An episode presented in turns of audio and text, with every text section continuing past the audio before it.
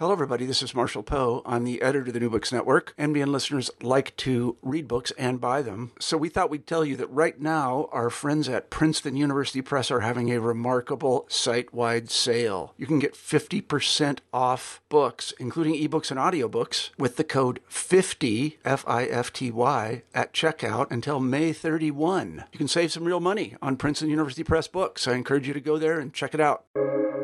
Welcome to the New Books Network. Hi, everyone, and welcome to the New Books in African Studies, a podcast channel of the New Books Network. I'm your host, Elisa Prosperetti. Today, I'll be talking to Professor Marissa J. Moorman about her book, Powerful Frequencies Radio, State Power, and the Cold War in Angola, 1931 to 2002. Powerful Frequency was published in 2019 by Ohio University Press as part of the prestigious New African History series. Marissa is a professor of history, cinema, and media studies at Indiana University, Bloomington. Her work examines how cultural practices such as music, fashion, and film are productive of politics, not just derivative of them, which is a contention that leads her in fascinating directions. Her first book, Intonations A Social History of Music and Nation in Luanda, Angola, from 1945 to recent times, explored the ways that Angolans imagine the nation through music. She is a co editor at the Journal of African History, and in addition to her scholarly activities, she's also a blogger for the well known site Africa is a Country. Marissa, welcome to the podcast. Thank you, Elisa. It's great to be here. So, tell us a little bit about yourself. How did you become a historian of Africa and a historian of Angola? Okay, great. There's, well, I have two sort of origin stories. One's a little bit longer than the other one and that has to do with how I came to be interested in African history. I grew up in a very white suburb of Chicago, uh, but I grew up in a very anti racist home. My aunt, who didn't live in the Chicago suburbs but lived in Berkeley, was an anti racism activist and um, also an international radio producer. And um, my parents were quite anti racist in practice, though they weren't activists. So I grew up always sort of feeling a little bit perpendicular to the world that I lived in, um, confused by the racism of my peers, um, and shocked by it, honestly. And that got me interested in the history. You know, as I got older, by the time I think I was in high school, I got interested in the history of the United States and the African continent to try to understand the history of racism in the United States. So that was that's sort of the first piece that got me interested in the African continent. Then, when I went to university in 1986, is when I started, the anti-apartheid movement had been was eh, on campuses in the U.S. was in full swing by then, and the year before actually had been the big year, 1985, of um, shanty towns on campuses and things like that. So that also really piqued my interest in the relationship between the United States and Southern Africa in particular. And I went to university in Washington, D.C., and I was involved in a progressive political group on campus. And nearly every weekend in DC in the second half of the 1980s, there were protests on the mall against US involvement in Central America, US involvement in Southern Africa. And that's really when Angola came onto uh, my mental radar because I was sort of interested in where, particularly on the African continent, the US was involved. I also happened to be studying literature. You know, I was studying Chaucer and things like that. Um, but at the same time, I was getting increasingly interested in this US intervention in Southern Africa and in Angola in particular. And I happened to see a film about US funding of Savimbi. And, and so then I got a lot clearer about it. And I, I took a couple of African history classes. And I started to realize there was nearly nothing in my African history classes teaching me about the places in which the US was intervening on the African continent. And so that sort of began to, to motivate and incentivize my interest in, in Angolan history in particular. And so from there, how did you actually formulate um, this, your first research project, your first book about music and the nation? Good question. So in 1992, I went and spent a year in Zimbabwe.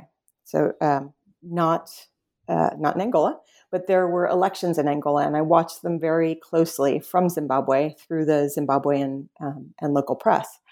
And I got interested very particularly in what you know what I saw in the news newspaper in Zimbabwe, which seemed to me to be this relationship between um, politics, in this case, an election, and culture. So there was a, you know, I, I think I, I saw a photograph or something of a what looked to me like a, a public big celebration um, that didn't just look political but cultural, and there were musicians and things like that, and that got me interested in this relationship between um, culture and politics in in Angola.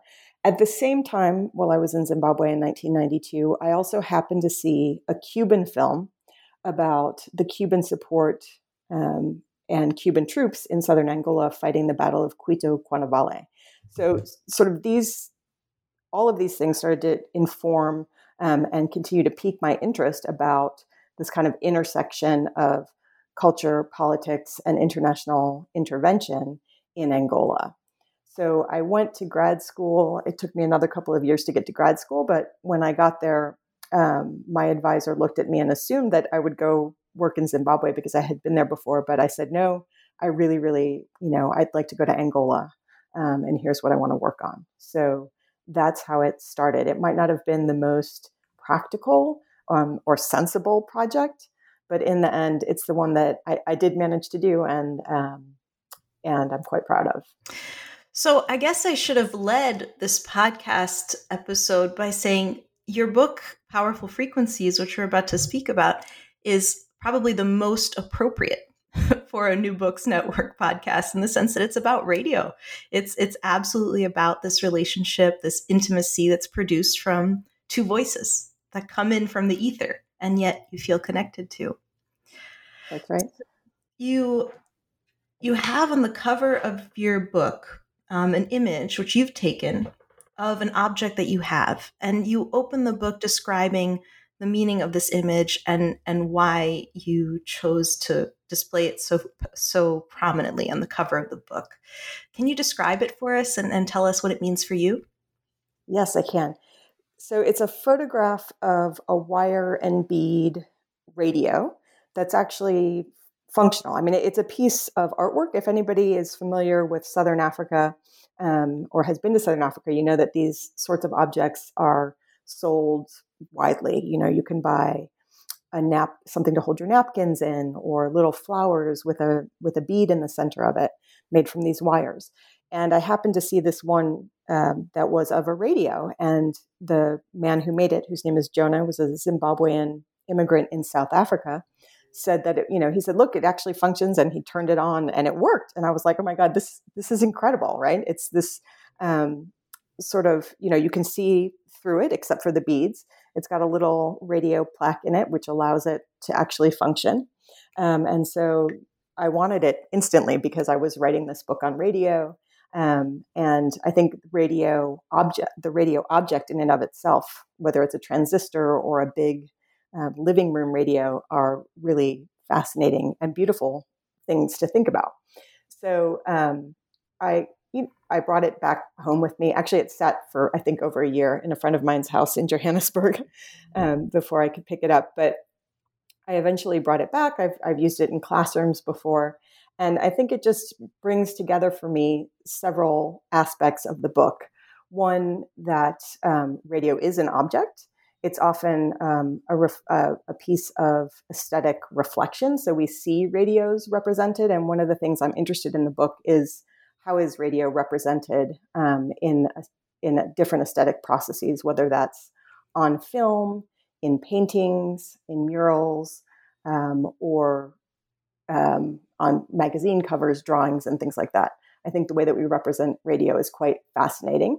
Um, and precisely because it brings together the material and the immaterial. And this little radio on the cover does that quite well as well. You can see that it it is the object, it's this material thing that brings this immaterial thing, the voice um, coming through the ether, and makes it real again. That translates that from um, electricity in the air, essentially, right, into a voice that enters your ear.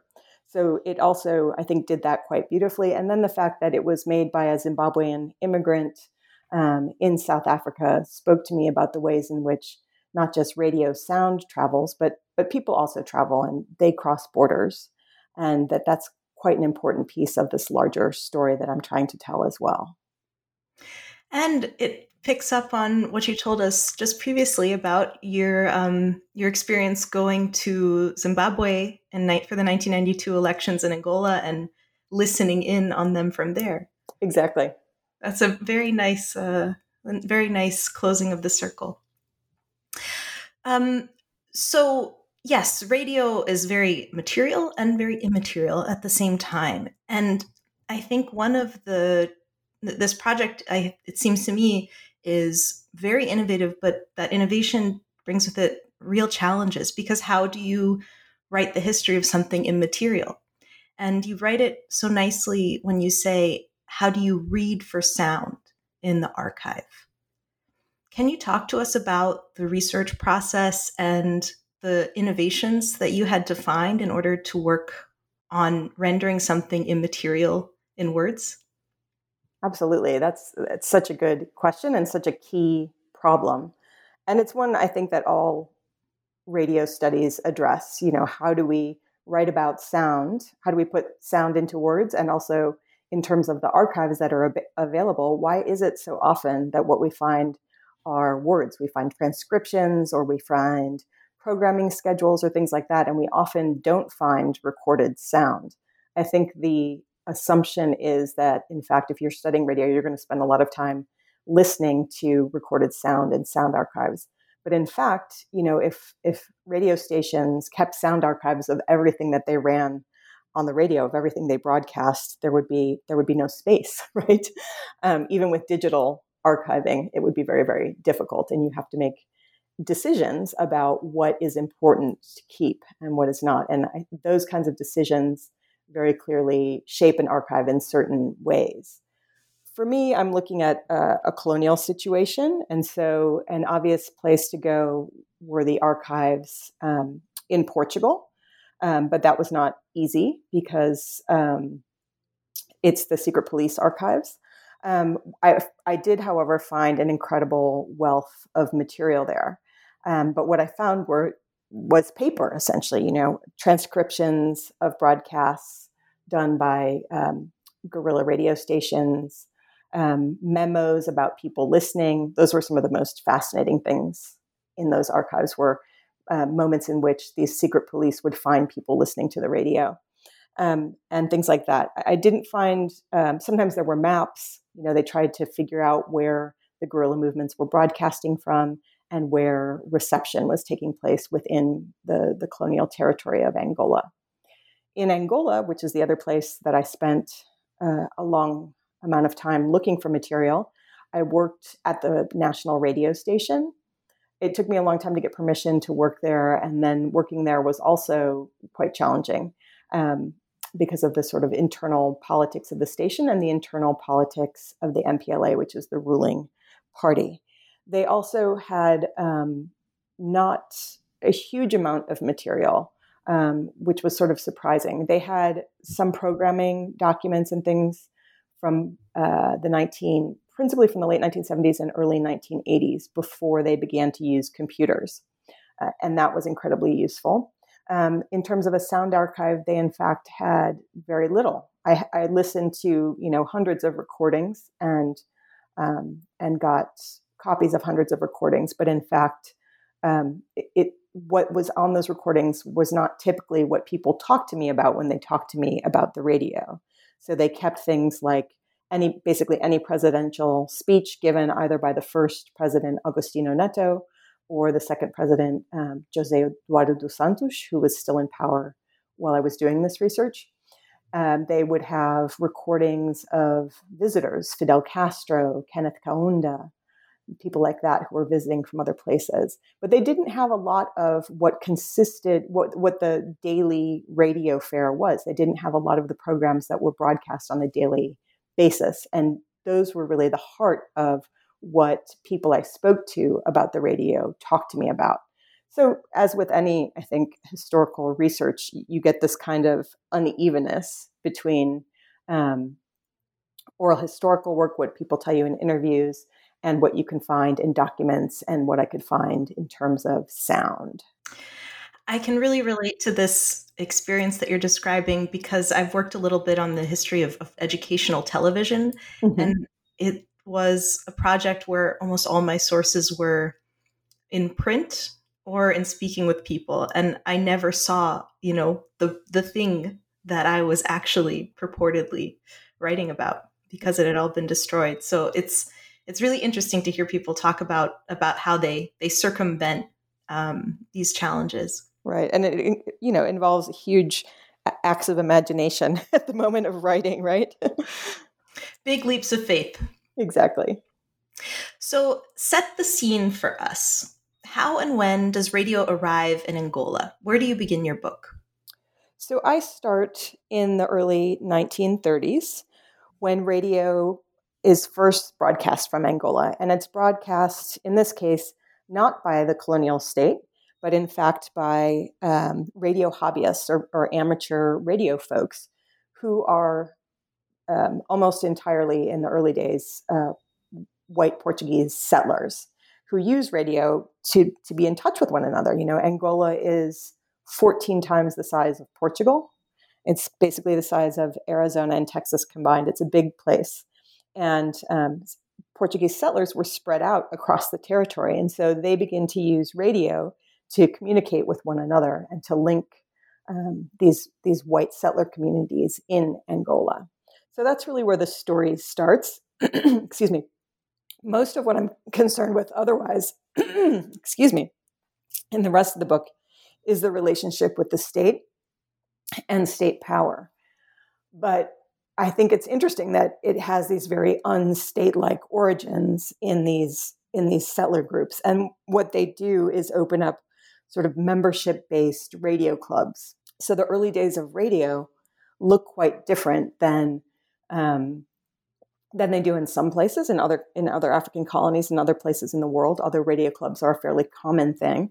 Um, we see that in most places the state takes over quite early on, but that's not the case in Angola. It doesn't really take over until the uh, the anti-colonial war starts in 1961.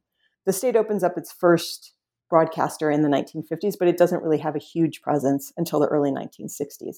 So I was interested in this the story of, of radio hobbyists. And of course, we see a similar thing happening in Mozambique, which was also a Portuguese colony. But in many ways, it's quite different than what happens there because in, in Mozambique, there's one radio club, the radio club of Lourenço Marques, that becomes incredibly important. So you elaborate this argument about these amateur radio clubs and their connection to whiteness on the periphery of empire. To spool this out for us a little bit because it's quite an unusual place to to start um, a book about uh, that's going to take us through through the 2000s in Angola. Right. So there are a couple of things um, that that brought me to to that sort of a beginning. One, this story about these these early radio clubs and how important they were, and the fact that they were in every every province of the territory. Um, and secondly, that um, people began to tell me stories that many of the people who got their start in radio in Angola after the um, the overthrow of the Salazar regime in 1974 in Portugal, uh, many of those people returned to Portugal and absolutely reinvigorated um, and reinvented um, communications and media in a democratic Portugal. And um, people founded, you know, uh, private television stations, private radio stations, um, and people remembered that those people had gotten their start in Angola, and many of them identified as as white Angolans. So I was sort of interested in how what starts in Angola becomes, you know, is transformative also in Portugal after um, after the democratic revolution there, on the one hand, and then in terms of thinking about how radio, how white settlers used radio to create a very distinct life for themselves, and how some of them became uh, came to identify themselves in fact, as Angolans. Some of them were born there and they um, were seen as second class Portuguese, and they didn't know Portugal, uh, and they used radio and aviation clubs and later car racing to, to forge a kind of white identity and to mark their lives and their practices out from what was uh, a totalitarian, authoritarian, uh, some say fascist regime in Portugal under Salazar from, from the 1930s until 1974. And so we see these white settlers that, um, who can do things in the African colonies, in this case, uh, Mozambique and Angola, that were absolutely impossible in Portugal. And radio is one of the key places in which we see this happening. So I was interested then in thinking about how is, you know, how does radio become a place or a practice through which they're able to understand themselves as white Angolans or as white Portuguese in in the in the African colonies. And so the story, which begins in this um, kind of grassroots uh, project, uh, or not even project, this this grassroots listening leisure experience in uh, a settler colony, as you say, by the 1960s, by the early 1960s, becomes much more closely associated with the colonial state itself. And at the same time, it becomes associated with resistance to the colonial state, which causes a tremendous amount of nervousness and unease for the colonial state. So let's get into a little bit this connection that you elaborate about the the immateriality and the intimacy of radio and also the the state of nervousness that it produces. Sure. So I guess I should say also that one of the things that led me to this particular project was that in working on music, people spoke to me obviously about the radio. Musicians described radio in colonial Angola as their biggest promoter. And they also talked to me about listening to radio secretly. Um, and what they were listening to in that case were the broadcasts of the, the, the anti colonial guerrilla movements um, first and foremost the MPLA, the Popular Movement for the Liberation of Angola, and also the National Front for the Liberation of, of Angola, both of which broadcast from neighboring countries, um, uh, the Republic of the Congo, and from uh, uh, what, what is today the Democratic Republic of the Congo. So both of these movements were based outside of the country. They were fighting a guerrilla war against the Portuguese, but they were also using radio as part of that war. And that um, was initially why, in fact, the Portuguese state began to broad- broadcast. They began they, they begin to get nervous in the late 1950s, um, both about the possibility of nationalist movements developing in Angola, Mozambique, Cape Verde, Guinea-Bissau, their other colonies, um, but they also are worried about Portuguese dissidents. As I mentioned earlier, Portugal was controlled from the 1930s by Antonio Salazar and his Estado Novo, and that that was an authoritarian fascist regime. And so there was no political expression in Portugal either. And there were plenty of people persecuted there for their political engagement, right? And there was a big, a growing Portuguese left across this period. So the Portuguese state in Angola was also worried about Portuguese dissidents who had made their way to Angola or who, who had been born and were based there.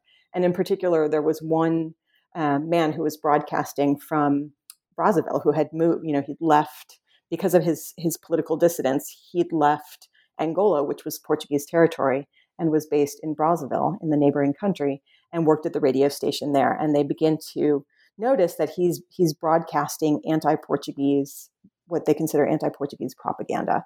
So they begin to pay attention to the airwaves in southern Africa. And then by the by 1961 when the anti-colonial struggle breaks out and we see two Angolan liberation movements form um, and are joined by a third in 1966, UNITA, they begin to get nervous about um, those organizations broadcasting because they know that they're operating in the countries along Angola's borders. Um, and they're and they're worried that they they will start broadcasting, which is in fact what they do. And so they listen in and they transcribe the broadcasts that they hear.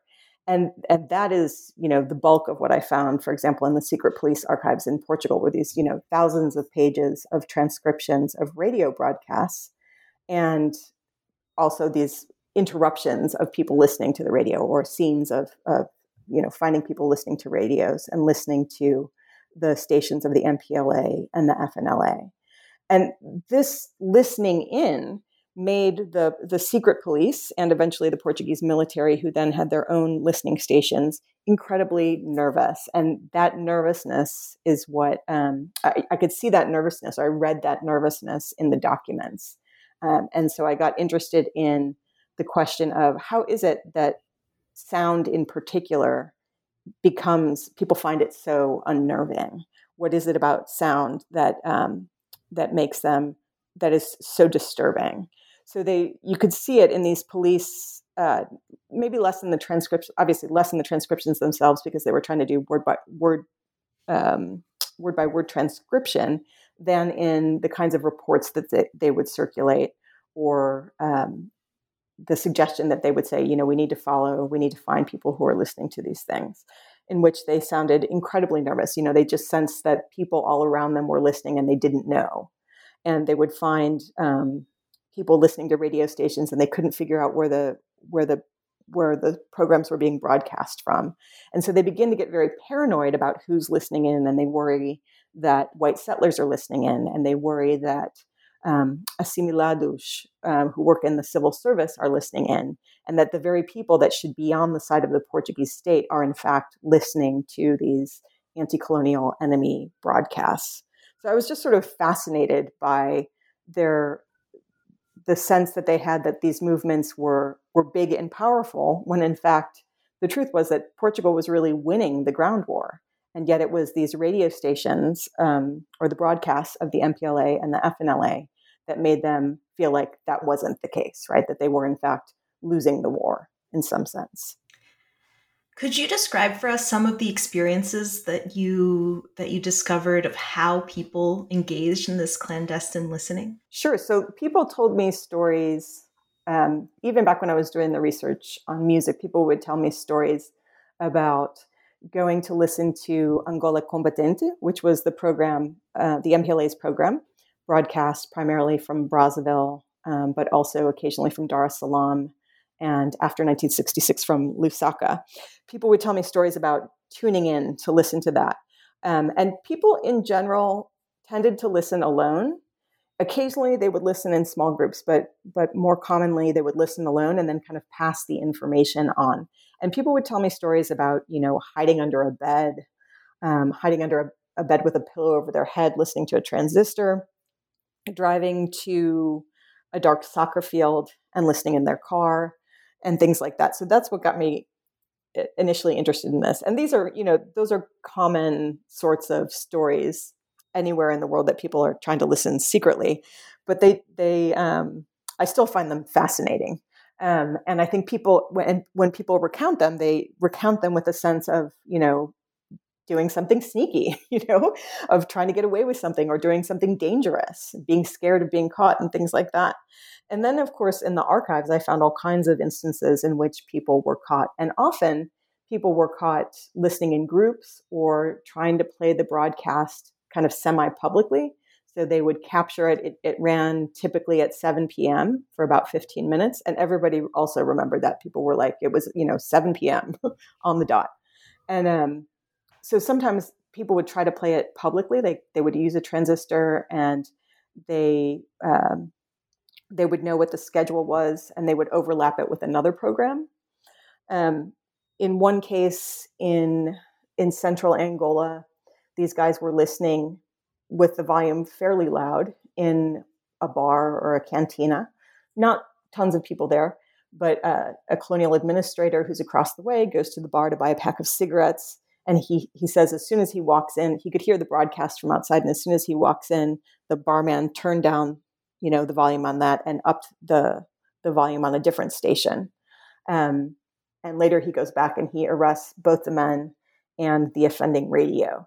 So, you know, they're just these like crazy stories of people trying to listen and, and trying to also spread the word, right? So, as I said, many people would listen alone, but then they would meet with their friends and pass along the information that they'd heard on the on the radio. And Angola has certain characteristics which make a story about radio in Angola um, more, in some ways, more apt than in other places. You talk about, you know, the size of Angola, 14 times the size of Portugal, uh, low population density outside of major cities, um, relatively low late rates of literacy, and the way that this really was uh, something that had a very legitimate reason to make the colonial state nervous, um, the, the, the power of radio, and and yet the colonial state, you say, you know, will pivot, and they'll pivot to taking radio as something that unnerves them to making it a tool of their counterinsurgency process. And you say it's uh, the Portuguese used radio as a techno political solution to the problem of nationalist movements and anti colonialism. Right. So they instead of trying to resolve the political problem, and of course they were fighting wars not just in Angola but in Mozambique um, and in Cape Verde and Guinea-Bissau, and and in Cape Verde and Guinea-Bissau they were clearly they were absolutely losing the ground war there, but they were so they're fighting this war on many fronts, um, and they finally decide that these these radio stations and there were radio stations in in those other uh, former Portuguese colonies as well um, broadcast by the anti colonial movements there, they decide, well, if they're broadcasting, then we need to broadcast counter propaganda, right? And of course, much of the, when you look at these transcripts, much of what the anti colonial broadcasters, the National Liberation Movement broadcasters are doing is also, you know, propaganda and counter propaganda. Um, and the, the contents of those those transcriptions. Um, so the the Portuguese state decides that, or the Portuguese counterinsurgency project developed by the military and the secret police decides that they need to use radio as well. But um, they do this strange thing, which is they don't um, they don't engage as much as they could have with the the local radio clubs, the Portuguese settlers who are broadcasting there, who have a huge amount of um, radio experience, right? And um, and who were so successful, as I said, that many of them go back and and transform communications in Portugal after the revolution there in 1974.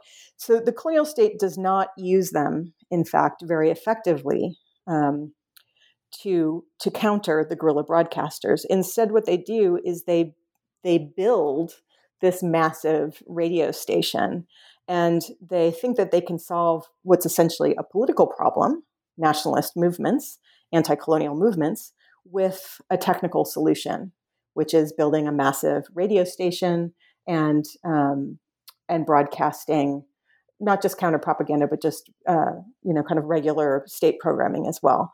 And and one of the things that the the Angolan radio club broadcasters tell these state broadcasters is like, you sound terrible. You sound like a state. Everybody knows exactly who you are. Nobody's going to listen to this broadcasting. It's terrible.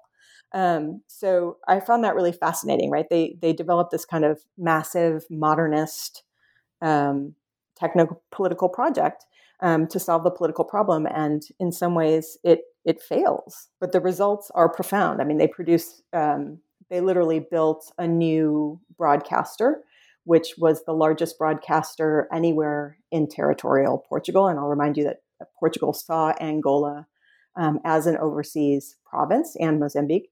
Um, much like the French saw Algeria, they saw it literally as an extension of, of European territory on the continent. And so the broadcaster that they built in Angola was the, the largest broad, the largest, most powerful, and most modern, technologically, you know, up to date and modern broadcaster um, anywhere in in what they called territorial Portugal at the time that it was built in the mid 1960s. And yet it was largely ineffective um, in in in the counter propaganda war. But they did produce this enormous building um, designed by an Angolan architect, a white Angolan architect who had studied first in Portugal and then with Le Corbusier in Paris, um, and built this kind of brutalist edifice in um, in the middle of Luanda. So they they had a real kind of um, bold presence, but in terms of of broadcasting, it was less successful.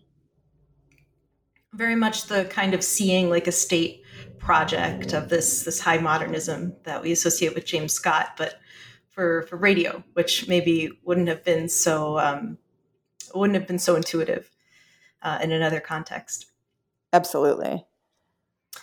So, one of the arguments that you make about the contributions of kind of getting at the a, a political story, but but from a, a, very different angle than the one that we're used to, is that it can um, open up a different different points of inflection in in the kind of standard chronology, and your exploration of radio leads you to to point to the attempted attempted coup in 1977 as a much more signal event than the uh, Proclamation of Independence in 1975. So, can you uh, tease that out for us? How how does approaching Angolan history from from this perspective, the one that you've chosen in this book, open up a different chronology? Uh, sure. So I, I think of myself as a as a cultural historian and as a very fairly interdisciplinary one at that. But I think I do make some pretty standard historical moves, which is, you know, reorient, reorienting things like chronology. And I'm certainly not the only person doing this in the case of Angola. Um, the the 20, what's known as the 27 de Maio, or the the attempted coup on the 27th of May in 1977, has received um, much more attention by scholars and journalists of late, since I would say the early 2000s. And many people see it as really key to understanding what happens in, in post colonial Angola. And it just happens that the radio was a really key spot in this in at that moment for a couple of reasons. So, I mean, we know that coups tend to take place at radios, um, but really the kind of politics that were happening at that moment um, had a huge impact on the shape of life at the radio station during the transition um, from the late colonial period to to independence. And so um, much of what happens, much of the politics of that period play out um, not only at the radio station, but certainly at the radio station um, itself. So in that sense, it's it's symptomatic of what's going on in other places. And so um, I was particularly interested in that one because we have this sort of cliched idea that coups always happen at radio stations, and they do because coup leaders need to take over communications, right? They need to be able to communicate um, over a wide, over a vast area and quickly what it is that they are doing um, in order to establish, um, to make their claim and to try to establish authority. So, and and in in a sense, Angola is no different in that way. But what is interesting is that many of the political debates that were happening in Angola just after independence um, that involved the coup plotters take place also take place at the radio. So there are a number of small groups that form after independence or right around independence. Um, I think this is a this is fairly particular to the former Portuguese colonies. So there's a, a revolution in Portugal in April of 1974 that leads to it's a military coup in Portugal. Um, that leads to a transition to decolonization in the former Portuguese colonies, and that is uh, takes place over about a year and a half in most instances. So in Angola, um, there's a transition period between April of 1974 and November of 1975 when in, the date for independence is set. In Mozambique, um, it happens a little bit earlier, and independence is set for um, the end of June 1975. But we see, you know, these kind of transition periods in both places in Angola, where there were three anti colonial movements that turned into nationalist movements, um, this was a particularly fraught and complicated period in time in which there was an attempt to share power. Um, and the Portuguese military was supposed to help secure that process. That whole system broke down.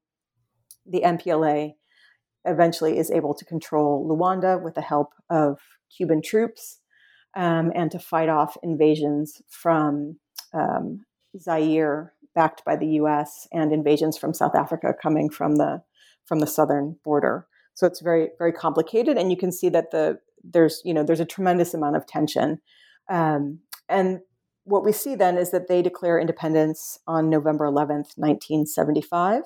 Shortly thereafter, FNL, the FNLA and UNITA declare a separate um, independence based in Huambo in central Angola um, that eventually breaks down. Um, so the MPLA becomes the de facto ruler. They declare independence in the name of the Angolan people. Um, and already they were basically in control of the radio station, but they begin to consolidate their power after this period. Um, but there's there's contention not only between the three nationalist movements, but within any of the movements, any of the given movements themselves. Um, and there are very different ideas within the MPLA about what's important in thinking about Angola's independence and Angola's future. And like many places on the African continent and other places in the world, you know, this was a, a, movement that was led largely by young people, right? And there were a wide series of debates going on. Um, some start in schools, some start, in neighborhood committees, some start in these small political organizations that start to pop up to um, to usher in independence and to bring, you know, before the nationalist movements actually returned to Angola because they were all outside fighting.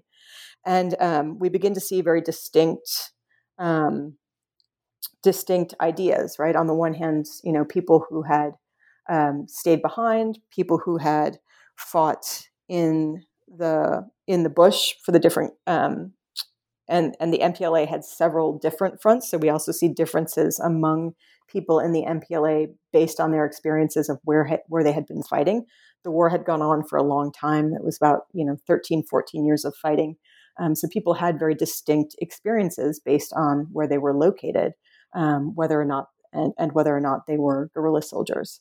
And this produces. Um, there were also people, you know, reading. They're reading a lot of leftist material. People are connected to the left in Portugal and in other places, um, and we get you know very serious debates of what the future of Angola should look like and what are the proper models, even within the left, about what um, what a sort of leftist socialist Angola might do. So um, I'm not doing a great job of explaining it. It's incredibly complex, and without getting into the the weeds of it, it's hard to to understand. But in in in effect, what we see are in Luanda diverse sets of opinion, very vibrant culture of debate going on. Um, and that's how many people understood it. Um, but of course, for a party that's that's declared independence um, and that's in possession of a state in which a civil war has just broken out because the two other nationalist parties declare a different kind of independence. Um, they are backed by the United States and South Africa. Um, Angola continues across this period from 1975 on to be invaded um, by the South African military, often backed by the United States by um, by U- with U.S. material. Um, so this creates a com- uh, a context in which it's not possible to really have the kind of open political debates that people needed to be able to have about independence. Right, everything becomes much more sensitive. Everything becomes much more um, difficult and delicate because they're being invaded. You know, they, they become part essentially of the of the Cold War. They become a hotspot in the Cold War. Um, so these debates are going on. The um, the people that are associated with what later later become known as the coup plotters, who initially were just people who had a different different political position or different left position. Um, they have they t- they um, are in charge of some of the information organs of the new state. Um, they have a radio program, they have a newspaper, um, they have debating societies, things like that. And um, pretty early on, they get kicked off the radio. I mean, initially, they have a program that's a sort of popular based program. Eventually, um, by 1976, they're kicked off the radio station the, um, by a kind of presidential fiat. There's never any written decree, but the president just says, "I don't like this program. Um, you will no long you will no longer be broadcasting." Um, and then seven eight months later, an attempted coup takes place, and some of these guys go back to the radio station um, and they play their opening song that morning on the radio, and people say, "Oop, something's up." This show hasn't been on for a really long time. Um, and that's part of the way, um, as well as taking over of some military barracks, that the that the attempted coup happens.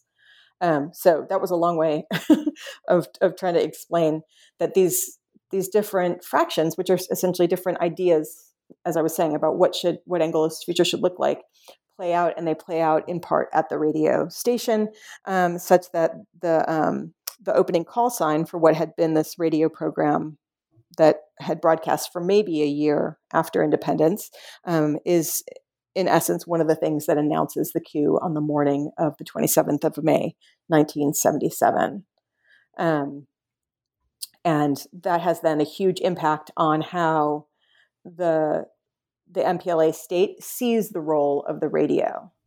Um, I guess I probably should have said at the beginning that, in fact, you know, one would think, or I thought, as a researcher studying what seemed like a very successful um, guerrilla broadcaster, the MPLA's Angola Combatente, I thought they would have been more um, more self conscious about making the radio after independence a key part of nationalization and of, and of the new national project. And in fact, they were not. Um, they didn't take the people who had been the broadcasters of Angola Combatente and put them in at the radio station. They put they put in sort of political appointees, some of whom had had none or very little experience with the media in general. Um, and it's only after this attempted coup in 1977 that they begin to see how important the radio is, and that in fact they need to put real radio professionals in power there. It's amazing sometimes to just step back and see how it, no, seems whoever is in power, how flat footed uh, they, they can be with their understanding of media. Um, thinking that, Absolutely. you know, it, it's just something that's always quite surprising. But so so you're you know talking about this after the 77 attempted coup there's there's a, consolidation of radio as an organ of of, of media uh, for the MPLA party controlling Luanda. And so there's a question of of of propaganda but but you talk about it in a much more nuanced way, not just propaganda, but about elaborating true lies and how these true lies are playing out not only in the radio that's controlled by the MPLA, but also the broadcasters um, of the other liberation movements. So, what does this this concept of true lie? Why? How did you get there, and what work does it do for you here? So, I, I use true lie to think about um, propaganda because I think propaganda is such a flat term. Like we think we know what we're saying when we say propaganda, and we're quick to describe things as propaganda. And we forget very often that the people involved in broadcasting such things um, believe what they're saying you know? They might know that it's not exactly the truth but they have good reasons or they have reasons for doing um, what they're doing and for saying what they're saying. So i was interested in that and i also have thought that it's important to this is sort of a larger preoccupation of mine to take seriously the revolutionary movements on the african continent which are often dismissed in the wake of post colonial failures of governance, right? So I wanted to be able to say, you know, while today lots of young people dismiss the MPLA's project, um, why don't we take it seriously? We kind of need to take it on its own terms. What was at stake for them? What was at stake for these, these in many cases, young people who had taken over the state? Um, what were their political commitments? Why did they have them? What were they trying to do? So it's that's part of a, a larger project. Um, and that's in fact what I was trying to do here. And also I was trying to what do what scholars describe sort of as disaggregating the state. So I wanted to see, you know, what is who are the people that make up the state? And if you are in one of those positions, you know, people on the opposite side might just consider you a hack. Um, but how do you see what you're doing and how do you try to be a professional in very narrow political circumstances where there's a state um, that's taken over by the party. It's a one party state. Um, and you don't have a lot of wiggle room.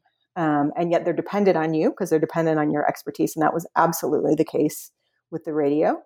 Um, how do you how do you create space for yourself to to be a professional um, in tight political circumstances and also do the work that you're supposed to do? Um, so I was interested in that question, and true lies were a way for me to to try to get at that that people had had real commitments um, and um, were trying to be professionals, and yet they also understood themselves as doing the work of a particular um, political uh, certain certain political commitments, right? Making those real for the state. So that's what I was trying to do there, and that carries over then also into um, a discussion in a later chapter of the book about UNITA, which uh, was one of the national liberation movements that then became um, essentially the the rebel party, the rebel antagonist in Angola's civil war.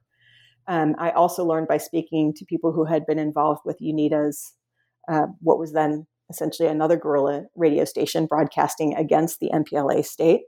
That and they lived also under very strict authoritarian uh, political rule. Um, but they also kind of sought refuge in their sense of being radio professionals. You know, one woman told me, uh, Bella Malakia said, you know, I, I'm not interested in politics. Um, I saw myself as a radio professional and I tried to focus on that, even though sometimes I had to broadcast essentially political propaganda.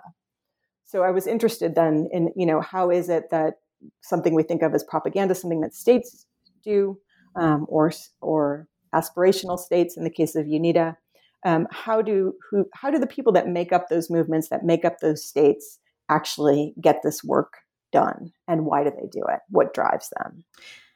And so, by the time that we get to the the peace agreement in, in 2002, we've kind of what you've told us in this book is a story of all of these these rivaling broadcast projects in a sense and and then we get to the 2000s and there's a liberalization of the media and yet you seem to say that this this opening up of the media space beyond you know a few um, a, a few mm, more more narrow um, revolutions or counter revolutions.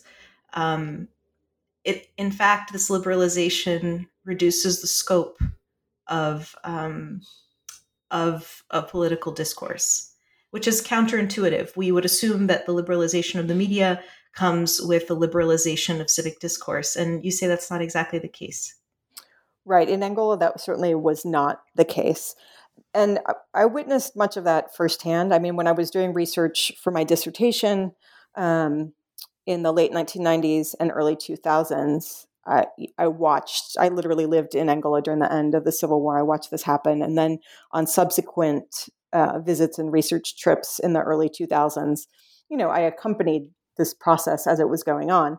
And um, it was quite ironic to see that while there was this opening up to the to the market um, and there were hopes of kind of liberal reforms and there was um, you know there were new radio stations private radio stations as early as 1992 around the first elections that um, that did not succeed in creating peace. Um, these new radio stations opened up and yet they were not really opening up the the civil discourse right? They were not opening up the media in fact, what we saw were that n- there were more newspapers, um, but newspapers were easier control and that easier to control by the state, um, and that radio stations only opened up much much later.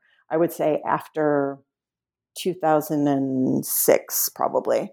Um, and this had to do with the politics of the MPLA state and the and the very long rule of Angola's second president, José Eduardo dos Santos, who went about consolidating power um, even after the end of the Civil War, and not just consolidating power for the MPLA. In fact, they opened up power. UNITA um, and, the, and the FNLA and other political parties um, could be formed, came to exist, and could be elected and hold seats in parliament. And yet, the MPLA really con- continued to control um, so much of the state apparatus, so much of the political discourse, and so much of the media. And indeed, um, Dos Santos consolidated uh, state power in the office of, increasingly in the office of the president, um, particularly with the change in the Constitution in 2010. So, and that was one of the things as I witnessed all that going on, that also was part of what motivated my interest in thinking about the state in this project. Um, my first book's really not so much about the state, um, but I was interested in thinking much more about the state as I witnessed um, Angolans becoming increasingly concerned, um, and some people uh, trying to protest, some people jailed, things like that, um, and the the kind of con- consolidation of state power in the office of the president after 2002. Um, so I, I, was really interested in thinking about how is what's re- the state's relationship then with the media more generally. Lots of people assume that just because there were alternative media, um, particularly newspapers, that there would be alternative radio stations. But the state um, has only very belatedly opened up more airspace. Um, and there's been a huge growth in the number of um, new private radio stations, I would say, since. Uh, probably 2012. You know, there's been a proliferation of stations. But until that time, most of those early stations that opened up as early as 1992 were all um, opened by people related to the MPLA and people very close to the MPLA. There was much, in this sense, the kind of nervousness that the colonial state that we see in, in, in the colonial state in responding to um, the national liberation movement's radios is reproduced after independence in the state's own nervousness about other people being able to broadcast their ideas. So we've come to the end of this this uh, almost century of the history that you tell. A very ambitious project, right? Seventy years you cover in this book, and we're wondering what is the next step in your scholarly evolution. What's the next project that flows from the work that you did here? So I have started work on a new project called, um, tentatively entitled Imperialism on Trial. And this emerges directly out of this book, uh, out of chapter five, where I was really interested in this idea of propaganda and true lies. Um, and one of the commitments of the new Angolan state after independence, which was supporting um, liberation movements in the region, and very particularly the liberation movement in Namibia.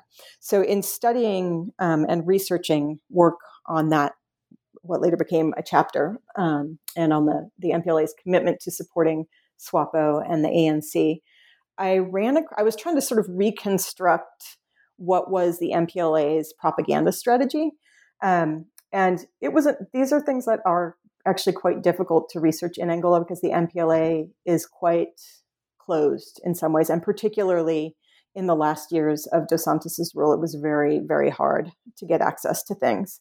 Um, so I had a very, I was trying to reconstruct how it was that the MPLA began to develop their their propaganda strategy. They'd had this great radio, this great guerrilla radio. Then they'd had this kind of troubled start to the new with the new national radio station, and I was trying to figure out what were the events or what were the things that happened that that had been important in constructing a kind of propaganda strategy. And I ran ac- across a couple of things. One, the capture of South African troops in Angola um, in 1975, the end of 1975. Um, and that was not something that was that was very um, it was not like the way to use that as propaganda was not on the radio, right? It's not, it wasn't a story.